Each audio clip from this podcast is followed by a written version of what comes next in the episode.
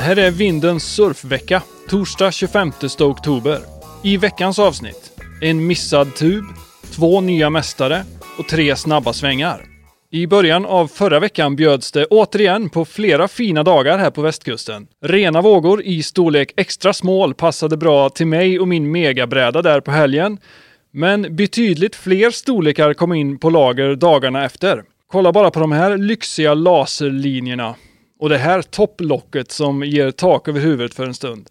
Efter den uppvisningen från västkusten var det även dags för östkustarna att få lite vågor på hemmaplan. Stormen Babette drog in i söder och förde tyvärr med sig en del stök utöver Stoken hos oss surfare. Bryggor, bodar, stränder och hus nära stränder spolades bort, men som tur var kom ingen till skada. Några ösurfare lyckades dock hitta lite skydd i kaoset när stormen härjade som värst och andra plockade istället upp efterskvalpet när stormbyarna hade lugnat sig. Om ostveckorna fortsätter eller om vågorna återvänder till Kattegatt återstår att se. Mer om det i slutet av programmet när vi kollar in prognosen. Först tänkte jag som vanligt att vi skulle kolla några nya höjdare på höjden. Det här är veckans vågor. Jag har eh, shoppat runt på Instagram ICA efter goa klipp och det här är vad som hamnar i korgen den här veckan. På tredje plats hittar vi det här vykortet från Mentawai. Med Monkeys Resort som utgångspunkt finns det som vi ser här möjlighet till både relaterbara svängar och missade tuber där på insidan. Ja, just det.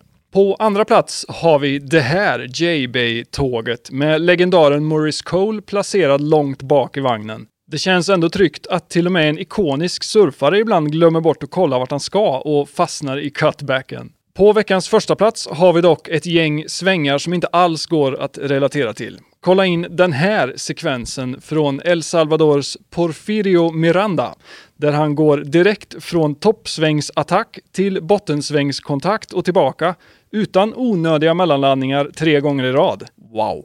Vi har ju såklart en bubblare också. Det är den här balansakten på en finsk straight-hander som definitivt ger ny mening till begreppet logg. Hyvä. Okej, okay, från film till musik. Det har blivit dags för veckans vax. Ljudvågorna som jag har pumpat mig fram på senaste tiden kommer från den här.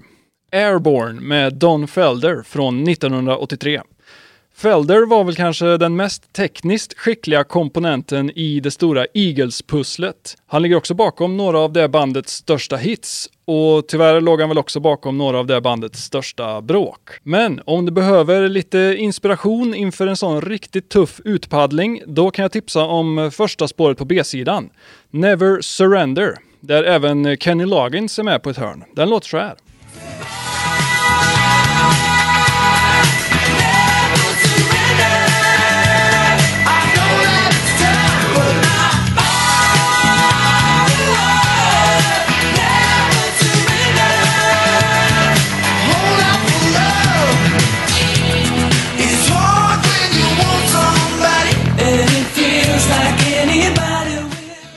Ja, och sen när du till slut kämpat dig ut på utsidan, vad passar då bättre än andra låten på A-sidan, Winners? Den går så här.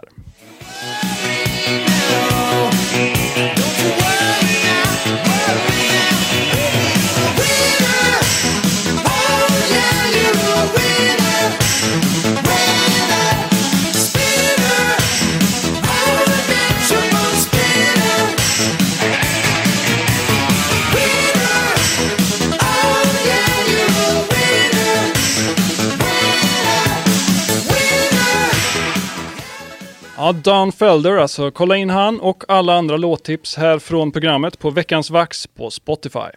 Okej, okay, det har blivit dags att se vad som har hänt i surfsportens värld.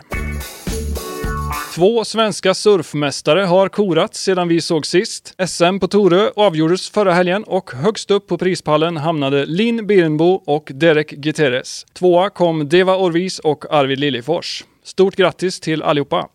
Vågorna såg ju riktigt fina ut där på tävlingsdagen, men frågan är om inte de som stannade till morgonen efter var de verkliga vinnarna. Kolla bara de här superklina pikarna som fortsatte att rulla in där mot Stenstranden. Riktigt fint. På den internationella scenen har startfältet spikats för nästa års Championship Tour. Vi säger tyvärr hej då till roliga surfare som Nat Young och Jackson Baker. Och vi får istället återse bland annat eh, Federico Moro... Uh, Sally Fitz... Och Samuel på... Ja, förlåt. God morgon. Uh, I alla fall. Vårt svenska hopp på Challenger-serien, Kian Martin, hade en bit kvar upp till topp 10 och CT-kvalificeringen. Men Martin placerade sig ändå på en stabil 65 plats i år, strax bakom till exempel Colo Handino och faktiskt en bit före legendariska surfnamn som Moniz och Mel. Så vem vet, kanske ser vi svenska flaggan i den högsta surfligan inom ett par år eller så. Go Kian! Okej, okay, vi lämnar sporten för den här gången och går vidare till vädret. Avslutningen på Stoketober kommer med eventuellt lite ostlig vind nu på söndag, men det verkar inte bli särskilt långvarigt. Däremot ser inledningen av Brovember ut att kunna bjuda på rejält med vågor. I alla fall om man ska tro på den tjeckiska gurun, och det tycker jag vi kan göra. Okej, det här var allt för den här gången, men vi ses snart igen. Tills dess, ha det bra!